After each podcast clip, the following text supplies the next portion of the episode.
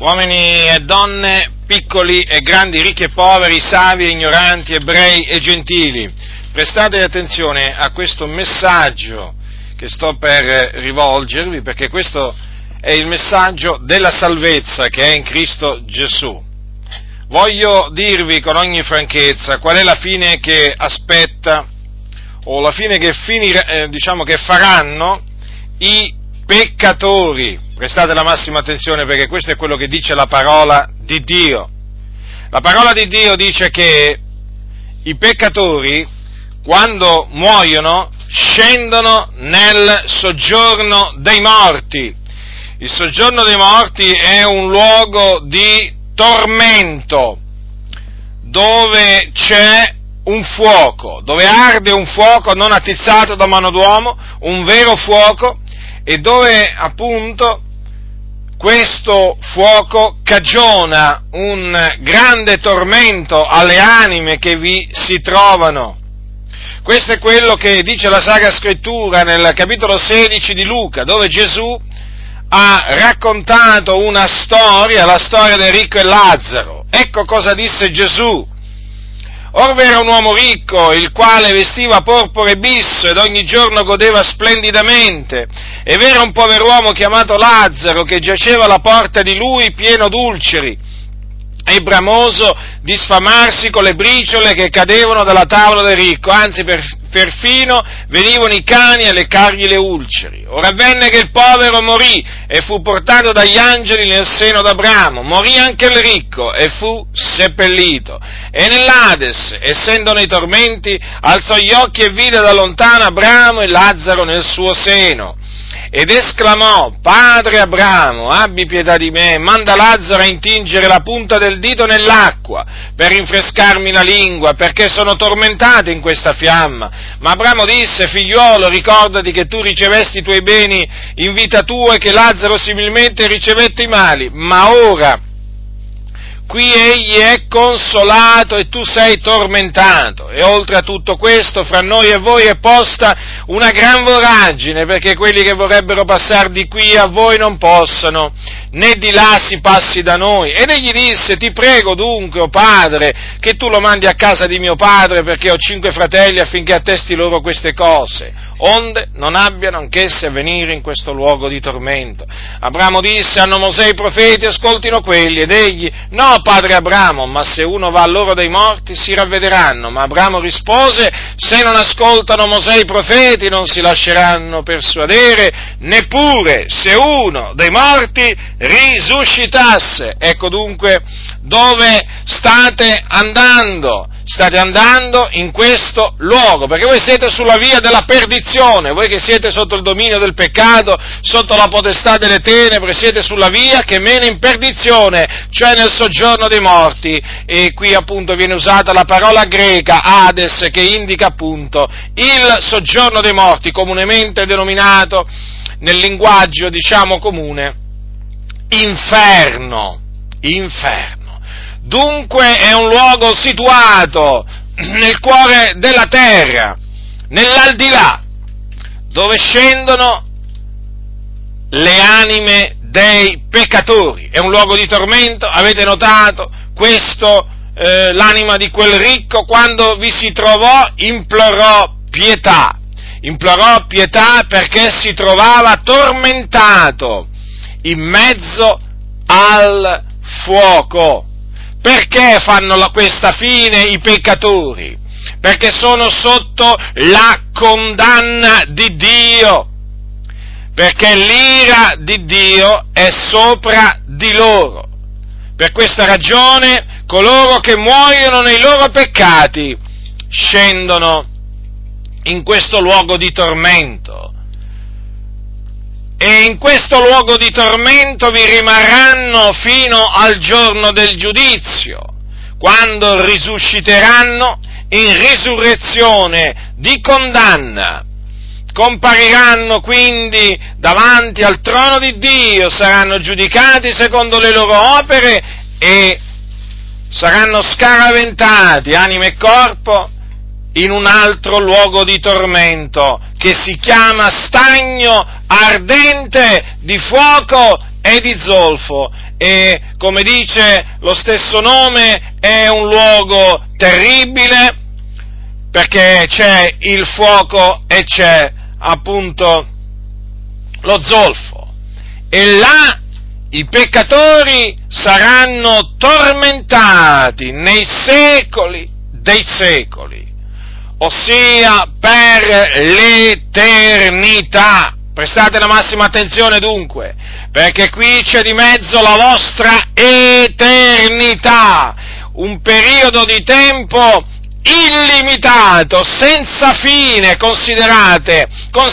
per un momento che cos'è l'eternità, ma soprattutto considerate che cos'è l'eternità senza il Signore, là in mezzo al fuoco, a piangere, a stridere i denti dal dolore, dal tormento. E quindi quello che la fine che aspetta i peccatori è una fine veramente piena di ignominia, una fine vergognosa, una fine orribile. E tutto questo appunto perché i peccatori sono sotto la condanna di Dio. Ma vi porto la buona novella relativa al regno di Dio. Vi annunzio l'Evangelo.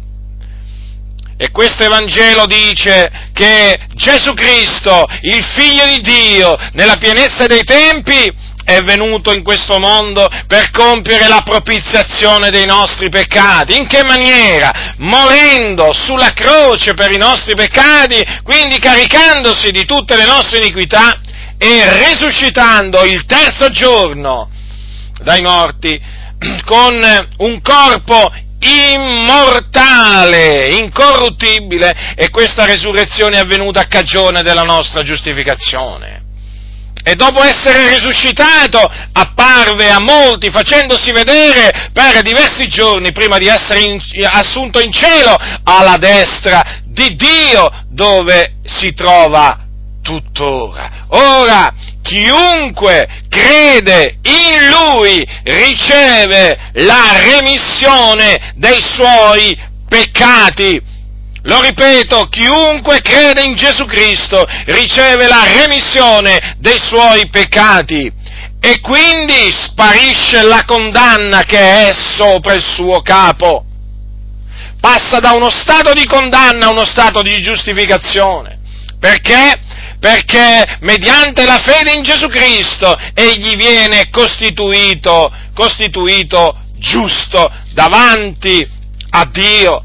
Dunque la buona notizia è che chiunque crede in Gesù Cristo viene giustificato. Dunque, mediante quello che ha compiuto Gesù Cristo, cioè mediante la sua opera propiziatoria, l'uomo, mediante la fede in Cristo, viene costituito giusto. E quindi non v'è più alcuna condanna per coloro che credono nel Signore Gesù Cristo. Questa è la buona notizia. E dato che non c'è più alcuna condanna per coloro che credono in Gesù Cristo, per essi, quando moriranno, non si apriranno le porte dell'inferno, ma si apriranno le porte del cielo, perché appunto sono salvati, sono riconciliati con Dio, sono perdonati. E dunque, quando muoiono i giusti, essi si dipartono dal corpo, ma per salire e giungere nel regno celeste, nel regno dei cieli. È là appunto che vanno le anime dei giusti. Vedete dunque la buona notizia qual è? Che mediante la fede in Gesù Cristo si viene perdonati gratuitamente, perché Cristo Gesù, mediante la sua opera, ha appunto acquistato la redenzione eterna. E quindi mediante la fede in Gesù Cristo si ottiene la vita eterna. Ecco dunque che cosa dovete fare per essere giustificati, quindi per passare dalla condanna alla giustificazione. Questo dovete fare. Dovete ravvedervi dei vostri peccati. Sì, perché voi siete dei peccatori, avete peccato nel cospetto di Dio, chi più chi meno, ma ognuno di voi ha peccato e quindi vi dovete ravvedere. Questo Dio vi comanda, e vi comanda altresì di credere nel Signore Gesù Cristo, nella sua morte espiatoria e nella sua resurrezione. Solamente in questa maniera potrete ottenere la remissione dei vostri peccati e la vita eterna. Se rifiuterete di ravvedervi, di credere nel Signore Gesù Cristo, sapete la fine che vi aspetta, lo sapete. Non potrete giammai dire: nessuno mi aveva avvertito. Non lo potrete dire, nella maniera più assoluta. Il vostro sangue ricadrà sul vostro capo. Sì, il vostro sangue, ve lo posso dare per certo questo, perché io vi ho avvertito, sono netto del vostro sangue, perché vi ho detto qual è la fine che vi aspetta. Se perseverate nel peccato, se morirete nei vostri peccati, ma vi ho altresì detto anche come fare. Cosa dovete fare per scampare a questa orribile fine che aspetta i peccatori? Lo ripeto, vi dovete ravvedere dei vostri peccati e credere nel Signore Gesù Cristo. Chi ha orecchi da udire, oda